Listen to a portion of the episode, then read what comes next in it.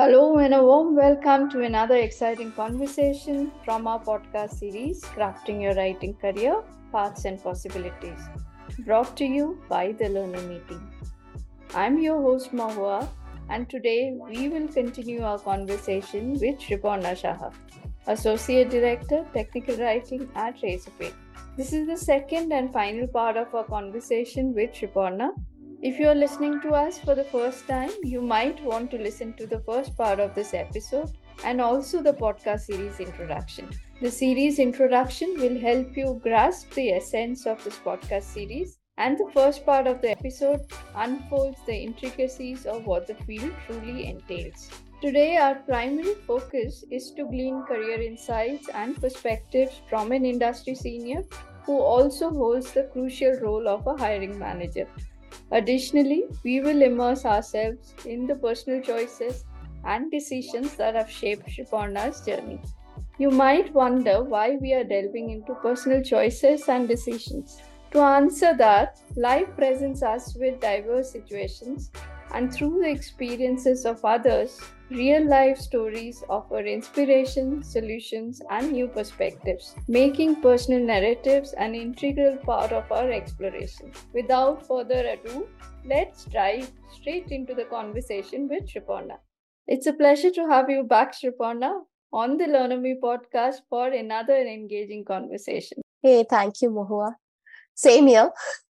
So, we'll go deeper into technical writing today we'll try to understand the kind of skills and attitude one should aim for to succeed as a technical writer. In the last episode, we had discussed a lot of things about your career. So, continuing from there, what do you think has helped you grow in your own career? Well, I haven't really thought like that, but to answer your question, I think there are several factors. The first thing that I can think of is belief in myself and also the kind of background I got, the kind of support that I got, rather. And yes, I have strong belief in God. And I feel that there is always a superpower who always tells me or guides me through about what to do. And even if I am in a mess, I have this feeling that I will be able to come out of it. So I would say these are the three factors which have always helped me to propel through no matter what. Not just in tech writing i think in any career these are three things i think are super important so that you can continue with what you really want to do. So nice. Believe in yourself. That's a very good thing that you mentioned because without that it's very difficult when things are not going as planned and as you would want. Absolutely. yeah. So, in the last part, we had discussed about some of the challenges, and one of them being you have to chase people, right? So, what kind of challenges did you face yourself? So, professionally, apart from the challenges that a tech writer usually faces, there are several other factors or several other challenges, especially as you start growing up in the ladder, right? So the times when I started growing up, there were still a lot of men. So there was definitely some kind of challenges there. And it was a challenge from their side as well to accept a woman as a leader. So there was that constant factor where I had to always outshine to make sure that I'm every bit worth of where I am. I remember there was uh, one training that was going on for the different uh, leadership managers in the organization. And I was the only woman and rest some 20, 22 men were sitting there. Of course, when I was sitting there, they just came, they looked at me, did not say a word, and they just went. And one of the guys actually came and asked me that, are you sure you're sitting in the right room? I'm like, yeah, I'm pretty much sure I'm sitting in the right room. And then, uh, of course, the trainer was very nice and he made me feel comfortable. But still, there was that initial resistance to accept me to be part of the group. So this was there, and this I still face in certain places. But yes, things have become much more welcoming, and people are trying to include women also in most of the cases, which is great to see. Apart from this, of course, uh, there are cases where there is a misalignment of principles, right? maybe the structure where you're working in the organization culture is like that or uh, the people you work with right? So there are many things. You have your own team you you have your bosses you have your senior leadership and then you have the organization culture. So in order to survive in an organization and do well you have to make sure you're fitting in all these areas which doesn't happen. At times you have to make some kind of adjustment some kind of changes in the way you think And there have been issues where I could not make changes to my principles because I hold my principles very dear to me. And I always feel that, that what is right is right. No matter somebody, if my boss is telling, that doesn't make it wrong, right? So there have been some kind of disagreements and there have been issues in aligning myself with that there have been times where I have not been able to prove my point and I had to accept whatever was going on. And there were times when I was just not ready to accept. And there have been times where I have taken some very drastic decisions, drastic steps, uh, which I'm glad I did. So, yes, all of this contributed to where I am today. So, talking about challenges, I would just to reiterate of course, being a woman, it's difficult to survive. Uh, you have to really work hard. Second is aligning your principles with whatever is going on in the background. And apart from that, the technical writing, the additional whatever comes in with the tech writing as a tech writer, all of that. So, yes, these would be the challenges that I can talk about. I have been fortunate that way. I have seen many women leaders in my career and uh, yes, if you compare uh, with men, the count is less, was definitely less. But still, I have seen women being considered for leadership roles. So, yes, my experience has been good. But nevertheless, I did see some instances um, where very subtly uh, people have been hinted that they are not being considered uh, there were labels given.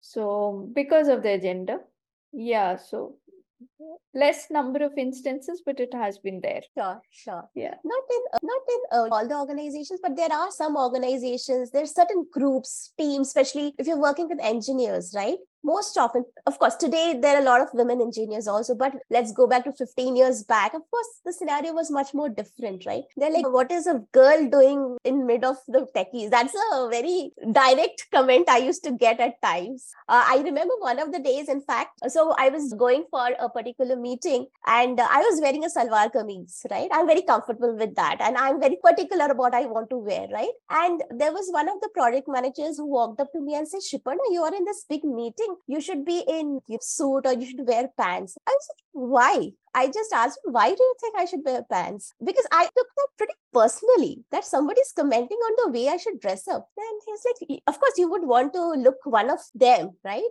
I was like, why should I want to look one of them? I'm a woman. I want to be represented as a woman. I'm okay with this. So that meeting was supposed to happen for two, three days. It was a gathering again. So I'm like, I will make sure I'm going to wear salwar kameez for all the three days.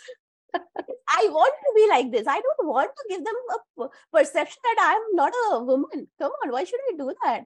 So I took that very personally, and, and there were times I was called arrogant and stubborn. Okay, you call whatever, because I know I'm not doing anything wrong, right? I understand, yeah, because you're a woman and somebody probably doesn't want to do the kind of work uh, you want them to do. So, yeah, there are labels that come your way. I've been yeah. hearing at times.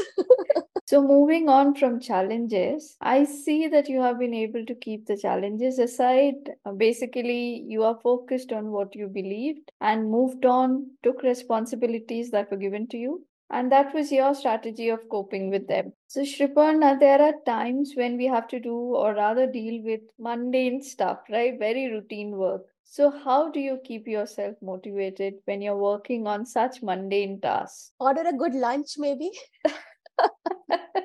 I do that, or maybe go for a hair spa.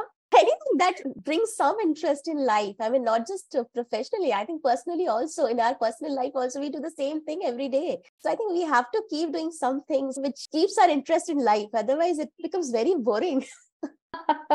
yeah, good example. When you find your work very boring, yeah, you should do something interesting so that at least your day is better.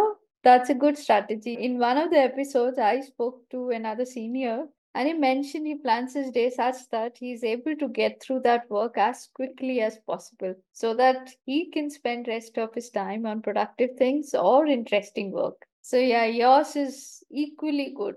Now, moving on to some serious discussion. So, what kind of documentation does one need to create as far as technical writing is concerned? So, there's a huge list of documents uh, that a tech writer needs to create based on the field or industry the tech writer is working on. Now, let's say if I'm working for a finance industry, it will be primarily help files or getting the integration documents. And if your product is uh, API heavy, then you might have to do API documentation as well. If you're in the medical or healthcare, the requirements will be different the deliverables will be different so a range of documents it can be user manuals ad- admin manuals installation guides uh, training guides at times. Healthwise, I've already spoken about them. Then there are times we have to create videos. For example, at Razorpay itself, we have created a bunch of uh, integration videos, right? You have to create things, use cases, data sheets, case studies, you might even want to create some brochures also. You might have to work with the marketing team to create brochures. So it pretty much depends on the industry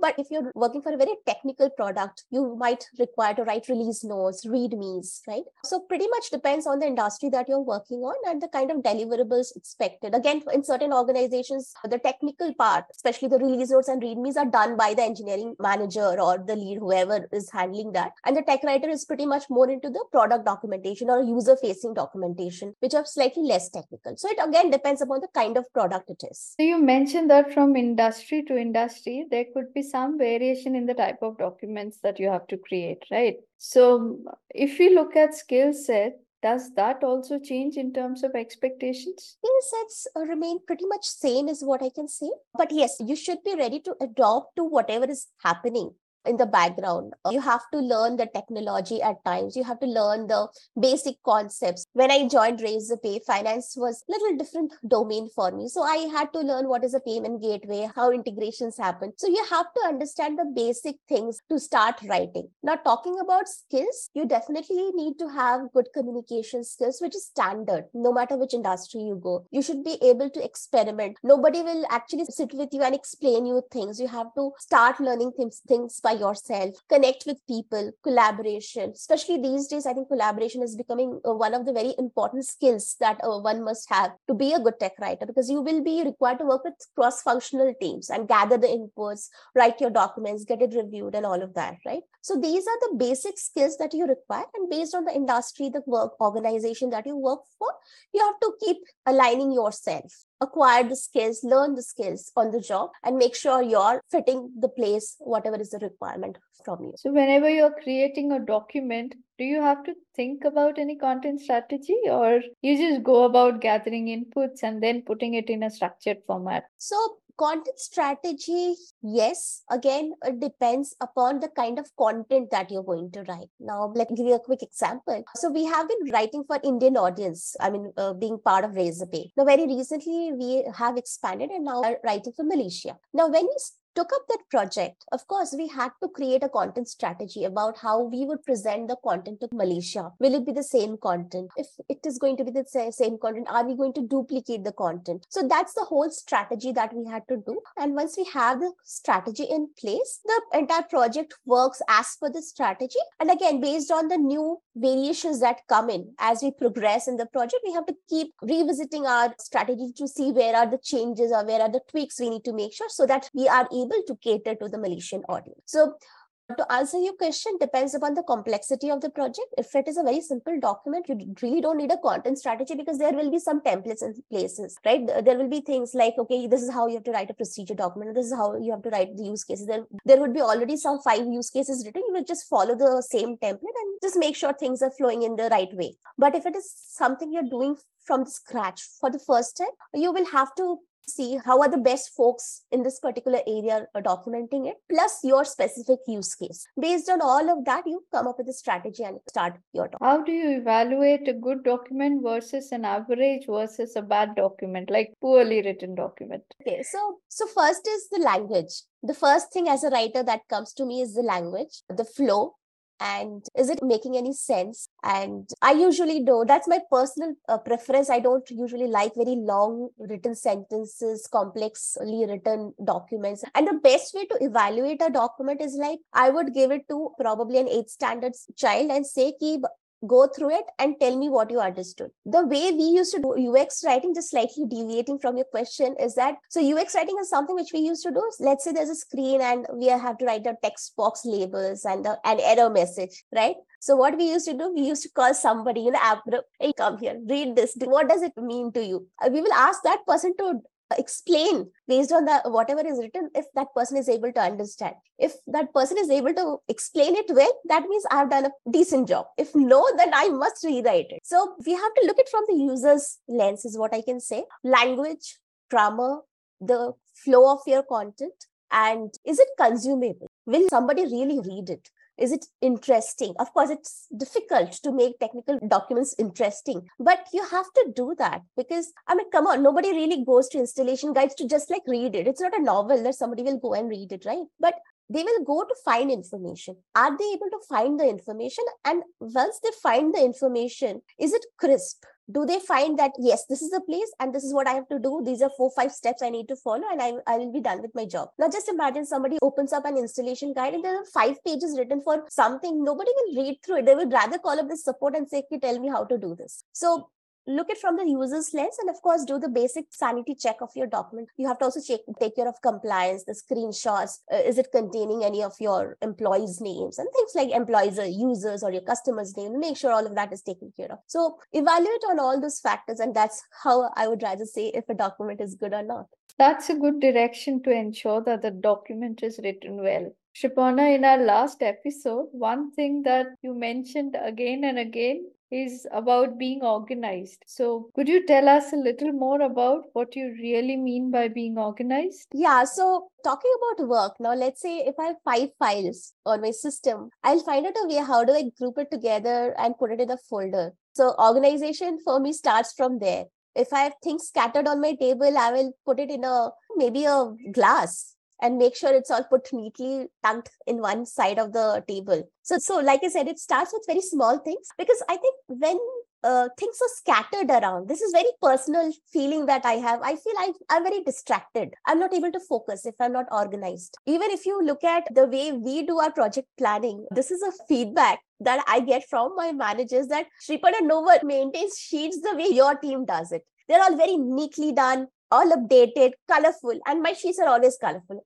because I don't like black and white things, to be honest, right? And colorful things not only make it interesting, uh, the way we do the colors, it, it makes sense. You know, green are all done, red is not happening, yellow is work in progress. So easy to understand, scan through the sheet. And of course, like I said, it also adds some color and some interest in the thing. And this is the thing you ask, our Jira boards are the best. Some people actually give our example that go and see how tech writers maintain their Jira boards because that's the way I want it. I continuously keep on telling my team, they know Sriparna will be super angry if this if she sees a sheet which is like not maintained at all. I'll be like, if I see a sheet like that, like you rakhai kyun hai? Just take it off, delete it. Why do you need it? If you're keeping a tracker and not really updating it, what's the point keeping a tracker so yeah that's what the organization precisely means to me make sure things are all done up to date it will make everyone's life easier. In the last part of this episode, we had discussed the skills required for technical writing briefly, very briefly, in fact. So, if you want to go deeper into skills, let's categorize people into three broad categories freshers, mid career, and seniors. So, for freshers, what would you recommend? How can they know more about the subject and learn something so that they can come and join as a technical writer as a fresher? So, as a fresher, definitely communication skills and you should be able to understand, make way through things which are completely unknown to you. Now, what I mean by that, self learning is extremely important. You should be ready to experiment, look at things, learn things by yourself. Then, things like you should be very well organized and should be able to do multitasking. And I think the last thing that I would want to add here is you should be okay with ambiguity because I think that is something which we as tech writers should start accepting from day one that look, we have to handle ambiguity. We will get requirements, we will get things at the last minute, and we should know how to handle it and give out the deliverable. So these are the skills I think as a fresher one should have. Now, talking about as a, let's say, a senior tech writer, if that person wants to move to the next role, right? So you should start looking at things like how can you manage projects because that's the time when your manager will start giving out small pieces of work where you have to handle the entire project you have to start handle handling a couple of people so a bit of team management a bit of people management and project management. I remember in one of the companies, uh, we had to keep an eye on how much revenue we were generating because it was primarily a service based company and uh, everything is project based there. And then you have certain billing models that you follow and you try to see how much money your project is making. And in that organization, I used to create billing reports that there are 10 members on my team and seven projects are going in on track and we have made this much amount of money and three projects are slightly off track and things like that. So basically doing a tracking, making sure the on-time delivery plus the revenue generation. I think these are the additional skills which you should start acquiring if you want to move to the next level as a mid-level, as a, as someone who is more experienced. And if someone wants to transition from mid-level to a senior level, what would be your recommendation? Mid level to senior level, of course, all of these, whatever we spoke about, all of that, plus you, should, you need to be good at making strategies because at that level, you will not be just handling projects, you will be handling maybe a geography, you may be handling product line. You need to understand how to make these strategies. So when I make strategies, I have a very simple, I have two, three principles. One is your strategy should be very simple, as simple as possible, so that it is easy for you to communicate and easy to follow. Second is make sure it's sustainable. If we make a process which we know will not survive after a certain point in time, no point making that strategy. And third is, will you be able to scale it up? Now, let's say uh, when we started going international with Razorpay, the strategy that we made, we make sure that to- today we are going to Malaysia, tomorrow if we have to go to other countries, we don't have to sit and write one more strategy document. The same thing will function, will work. So these are the three things you have to make sure, keep it in mind when you start making the strategy. And of course, another thing is that don't keep write a strategy document and expect it to work for five years. Things are changing. You have to make sure you keep revisiting things and you make sure that you are making tweaks as needed as per the requirements as per the changing time. So you need to be good at making strategies. You have to handle things like people's emotions like i said people management because once you become a leader it's not just two three people. Now 10 people will be reporting to you you have to also make sure how do you grow the managers in your team because once you become a leader there will be leads who will be reporting to you managers perhaps reporting to you right? How do you make sure you're managing their career also? Not just your career now you have to manage their career also. So all of these things also come into play when you move higher up uh, to the next. So yeah interesting part is not just worry about your own career but also think about how you can help others grow along with you. Have there been instances when people want certain roadmaps? So, Sriparna, around the appraisal time, you may have observed many people are unhappy because they are not happy about the feedback, they are not happy about the raise. So, have there been instances when people come and kind of express their unhappiness about appraisals, feedback, or the role? So, I have been like leading teams for almost like 10 years now. I don't know if I have got to work with really good people, but that has never happened because, like I said, that we have these communications every month, every day. Uh, today, I'm working as an associate director, but I make sure that I know what each of my team member is doing, what each of my team member is contributing. I have that connection. I have 12 people reporting to me. I make sure I'm talking to them, each one of them, at least once in a month to understand what is going on in their life. And like I said, our one-on-ones are these we block 30 minutes. 20 minutes is on our personal lives. What's happening? How is your family doing? Things like that. We talk about all of that. What is the next movie coming up? Have you watched that? So we discuss all of that because that helps me in building that comfort level and helps that person to come out of his or her, her shell and start talking about things which are not very happy. And that is when which gives me an opportunity to explain in what situation we are and set the right expectation. Like i said that if it is talking about let's say promotion or the hikes right? Uh, even the hikes uh, i give out a very direct signal to everyone to as a team also and if with individuals also that look this time the hikes won't be good. But then we will make sure how you can grow in the team gain more experience get better work and also things like you know the organization culture right? I think we are in times where people really give importance to things like organization culture. I mean can you recollect when we were like 15 years 20 years or anybody spoke about organization culture? We all that we wanted in life having a, a decent paying job nobody even thought about matlab, bosses are supposed to be rude. That was taken. Bosses cannot be good is what was taken right? But today we talk about having good bosses good hrs and there are these whole lot of programs going around that which is great. So i think now people really value all of that. And like i said that i always create a very happy culture around me so that even in the bad times we make sure that we are able to sail through. And then there are ways. You can't give a promotion but you can at least say you have done a great job in the team right? I think all that we all want is bit of acknowledgement a bit of appreciation that hey you have done a great job. We are all very thankful and grateful for all your contributions. I think that goes a long way. Even if that you know the hike is not that good that acknowledgement really matters a lot I mean, I have been able to handle it. I, am sure there are more difficult scenarios. Thankfully, I never had to handle that. But like I said, that I keep my communications very transparent. So people know what to expect. So whenever we have a bad hike, people know oh, I expected this.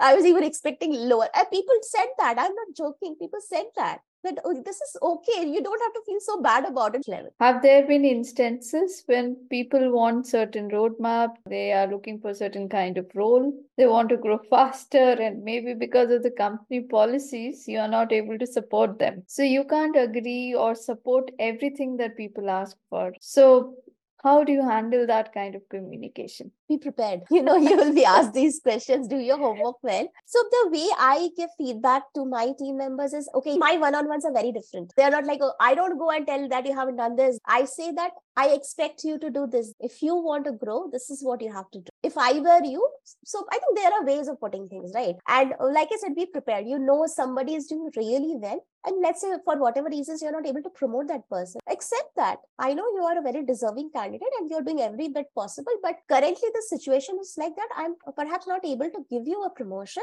tell me what else can i do for you maybe i will give you better work i will try to give you more responsibilities at least you will get the experience of doing things right and whenever i get the first opportunity to promote you i will make sure I do that. And I don't give false promises. I am a very transparent manager. I tell things what it is. So even with hikes, I'm like, see, this is his hike it is. Even I'm not very happy with it. But then there are things where which are not in my control. So I think this is where building the relationship really helps a lot. Because we have gone through times when organizations have given very very good hikes. And there have been times where we, where we have not been able to give good hikes for whatever reasons the, the industry is going through a bad phase or the covid and all of that things right? So these are things which are not in our control. So one is make sure you keep communicating to your team that see days are not very great so expect some kind of things which are not in your favor, but this is the way it is. So communication and being transparent, I think these are the two things which really helps to make sure you send out those communications to the team at the right time. So they are also well prepared.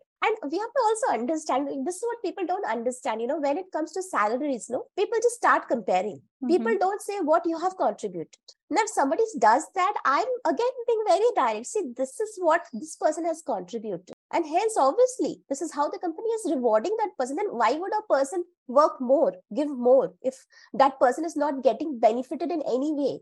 If you say I'm also a tech writer, I have also five years of experience, I'm getting X, the other person has got Y, Y, then I have a very clearly laid out answer that see, this is how this person has contributed, this is how you have contributed. And we have to be fair to both of you, and this is what it is so this is what happens. People start just comparing. People how much that they are contributing they don't see. Then there are many factors what education you're having right? Somebody who is uh, joining as a, a bachelor's versus somebody who, who has done a master's obviously there will be a difference in the pay packages. I mean you like it or not this is how it is. We have to value education. We have to value experience right? Somebody coming from google you can't pay the same person versus somebody coming from some other company. So we need to be rational also when we ask for things I never discuss salaries, okay, with my peers. No matter however good that person is my friend, I will never discuss salaries and we never discuss our hike because I don't want to make that person upset. I don't want to, get myself upset because I, if I hear that person has got a better hike than me, I will be definitely very upset and, and vice versa. So, why to get into that zone? Yeah, that's very important. We need to be rational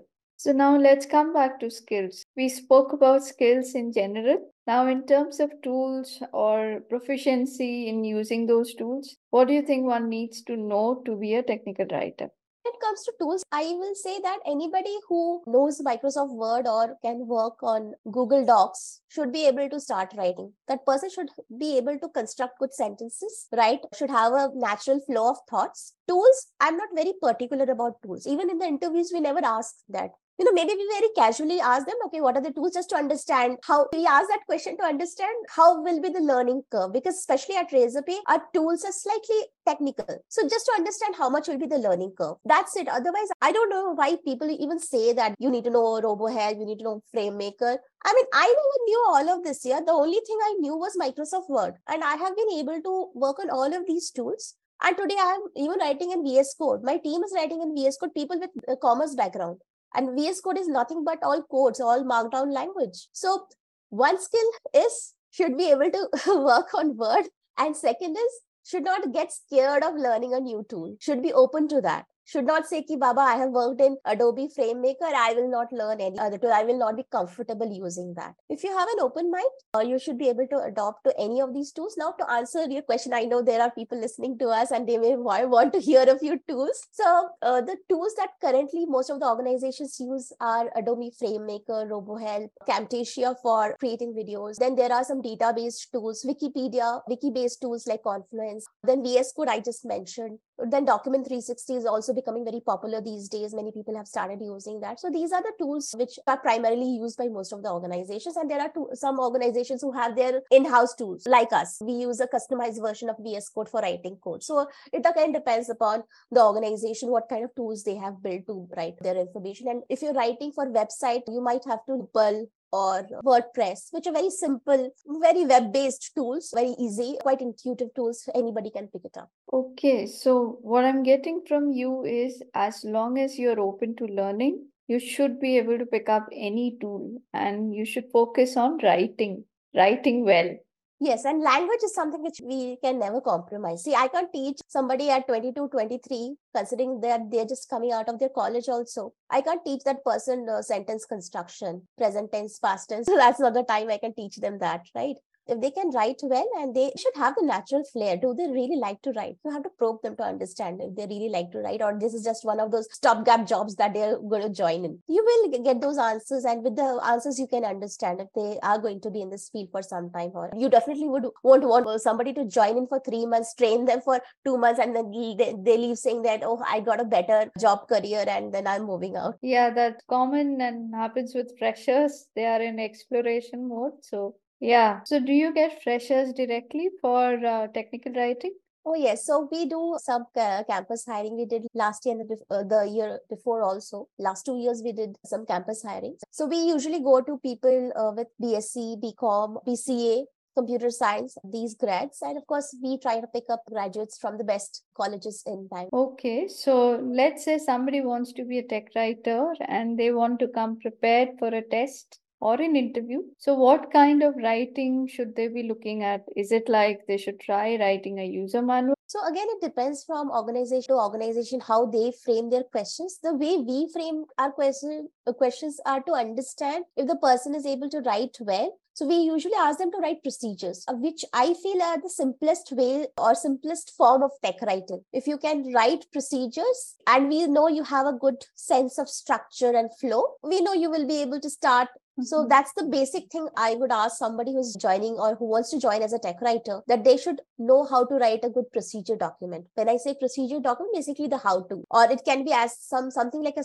one pager on a concept. Let's say somebody wants to write about ChatGPT, the how they will come up with the concept of it, right? How they will come up with the introduction. And those are the trickier parts. And if somebody gets that right, you get it that yes, that person has a natural flair for writing. Since you brought up ChatGPT, in the last part of this episode too you had mentioned about chatgpt and you had said that one shouldn't be afraid of chatgpt and they should explore and learn how to use it. We know chatgpt is a huge thing for all writers because it can do a lot of writing for you. So there are going to be more changes in future and we don't know what kind of technologies will come in. So how can one keep themselves informed about the current trends in the industry? Sign up for linkedin. Linkedin is not paying me to say this make sure you are in LinkedIn, you are part of some tech writing communities. There are many good tech writing communities. Be part of that. Understand what's happening in the industry. Keep your eyes and ears open. And things will happen. Technologies have come and go but then we have still survived. Humans have survived. We will figure out a way to survive. Just make sure you are aware of what is uh, going around, right? And start adopting things if it makes sense. If you think that these are things which I can start learning and I can start using it. For example, ChatGPT, uh, we have started using ChatGPT for a few things. So let's say we write some blogs, right? So we ask ChatGPT, okay, find out some uh, 50 blogs that tech writers can write. It gives us a good list. Okay, we are not happy. We ask that prompt, give out that prompt. We refine our prompt and get another set. So it definitely helps in doing certain things, but I can say it can never replace a tech writer. I think with the introduction of AI in all of these fields, the requirement for a tech writer has become much more because what ChatGPT does, it looks at information that's available in the internet, right? Now, somebody has to put that information in the internet. Who are they? We if we don't put in that information from where will the chat gpt source the information and if it is not able to source the information it just bluffs you I mean, it gives you some random answers. So I was doing some comparison with one of the competitors. So I asked to do a comparison between these two. Okay, ranked. It gave out certain links also which do not exist. Yeah, very, very, very confidently. What is this? So that's what I mean with AI, the importance of tech writers have even increased. We are indispensable, is I can definitely say, because somebody has to sit and write that information and feed that information for ChatGPT to extract that information, right? So, okay, we have more or less kind of covered the main points that we wanted to discuss. Can I ask you, when you're hiring somebody, what is most important to you? When you are let's say looking for a fresher skills need to be in place like i said communication skills both writing as well as spoken because they have to talk to so many people right? They just cannot go wrong there. So these are the basic skills and they have to have uh, these skills. That's one thing i really make sure is the attitude right? Again i think these are things which are inborn and of course as we grow up based on our environment we acquire things in us. Basically the behavior right? The attitude that we carry. So i want to make sure that people who are coming in they really respect the job that they are getting into. I'm not even saying they're loving it. At least they're respecting what they are getting into. They're liking what they're getting into and they have the natural flair for doing that. It should not be a stopgap thing in between that they're just hopping into just to get some experience and then come out of it. No we haven't opened training center here. It's people who are serious. Again you get to know this when you start asking them questions. You probe them understand their background why they are getting into this job. For example i was hiring from commerce background right? There was one particular candidate who was very good who had very great scores in all her subjects and she was coming for this tech writing job. And then i was pretty sure that this is one of her those stopgap jobs for her. But see again there are you work as a team right? You cannot always impose your decision. There are times when i was very sure. But about this individual i wasn't. There's some people who can also answer in such smart way that you will start thinking twice that am i taking the right decision? So for this particular individual i knew that i was getting the sense that she will not be here for long and but then my team was like oh she is very good. She has answered all her questions and she has written very well. And of course there's a scoring mechanism also like how do we reject this candidate? I was like okay take if you guys are convinced let's go ahead. And we hired her. But after four months she quit the job citing higher education. So that's what uh, you get that sense when you start looking at their background because obviously i'm somebody who has done so well in their exams so who have that flair for commerce that person wants to be perhaps become a CA. We don't know what she wants to. But I mean, the, if you look at her career, that's a great marks in BCom, MCom. Obviously, the next obvious step would be to get into CA, right? If you're so good at that. But then why you are choosing tech writing? Of course, these are very obvious questions. I think just the common sense comes into play and you have to just go by that. Of course, like I said, that not every time you make the right decision. But again, you learn. Now I'm very sure next time this happens, I am going to impose my decision. that no, I, am sure this person will not be here for a very long time. People will be like, Are she joined with us, right? What happened? Why did she leave?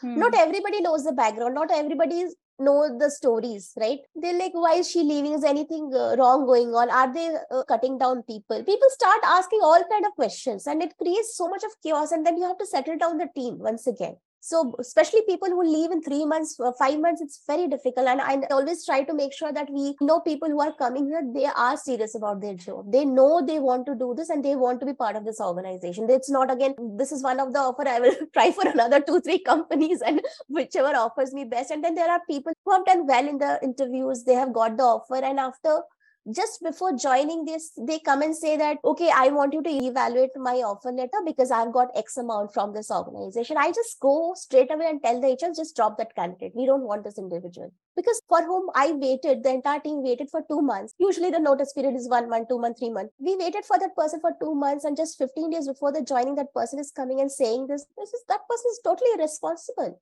Uh, I'll be like let's start hiring from fresh. Because the integrity is something which i cannot you have to accept. What were you doing? Why didn't you tell us before that? Probably i'll not go with you. See as candidates we also have certain response. I, I don't know i have always felt this way even other where times even where i have tried in multiple companies but you have to stick to certain things right? You always cannot get the best of everything way. That's why I, whenever such things come in, usually the HR would want to because they had just closed a position, right? They would be like, why don't we offer another X lakhs or whatever, some ESOPs maybe or something or other to, I'll like, let's not do that because we know what this person wants and perhaps this person is still looking even after joining. And then after uh, two weeks after getting the laptop we start doing the training. Then he comes and says look i have got a better offer. And see these are things you cannot stop an individual right? If somebody wants to move out you cannot stop that person right? I, I always say that no need to pursue the person. Like we have to start again. I'm like yeah we'll start again. That's all right. So yeah it is a pain for the entire team. When somebody comes and in a few months or a few days they decide to leave. But you know, Sriparna, I'm just playing a devil's advocate here, just thinking from the person's perspective. So let's say this person has some other wants, some needs, and we don't know the story behind it, right? So probably they want more money, or there could be other reasons which we are not aware of, right? Something at home, proximity to their house, it can be anything. So if they're getting something better elsewhere from their perspective, and they decide to go there I feel probably it's better if they leave before they join. Instead of you having spent time with them invest your energies and then this person leaves it will be a wasted effort. Also there are instances when there is some misalignment with their expectations or their understanding of the culture or understanding of the job role and they come in and they just don't fit in the place or fit in the job role, fit in the organization. So they decide to leave. I understand for HR, it's a pain going through the entire process. So this was about freshers. What is most important to you when you're hiring a mid career professional? So again, the skills remain the same, but we will also see things like if that person has managed any kind of projects, the kind of experience that person carries. And for example, there will be the resume to tell you what that person has done. And then based on the resume, we frame questions, right? Let's say if I come across a resume who has eight years, 10 years of experience and have absolutely no project management experience, right? Then I have a question for them that why you never thought of moving higher up in the ladder? I mean, how can a person just keep on writing, writing, writing? I mean, of course, we have to write as writers. And now, just because you have 10 years of experience, you want to become a lead. See, your experience, and by experience, it's not just the years right? I think this is where people get it wrong. People say, I have 10 years of experience, I should become a lead. But have you done anything as a lead? What kind of skill sets you have acquired? Why do we pay an experienced person more versus a fresher? Not just because that person has spent X years in an organization, because they we acquire skills when we do things, right? And if apart from writing, that person has not acquired any new skill, then how can I give that person a lead's role, right? So if somebody is coming with 10 years of experience, 12 years of experience, the resume should reflect that. He or she has worked on different types of projects, done a variety of things, then yes, that person is definitely a good candidate. Get it. Yeah. Similarly, for senior professionals, what do you think a hiring manager looks for when they're planning to hire somebody as senior as you are for the next level? So with tech writing, it all depends upon again the organization, right? What they're looking for and uh, what kind of opportunities they have. Now, in certain organizations, perhaps associate director is the end of this is the best that they can offer, right? In other organizations, they may have geographies and perhaps need a vice president right? So in such cases they will definitely want somebody who has people management of who have managed people for let's say of around let's say 30 plus that kind of a experience. Because handling 10 persons versus 30 persons is definitely a different thing right? Now if i have to grow i have to really talk to my boss what he wants.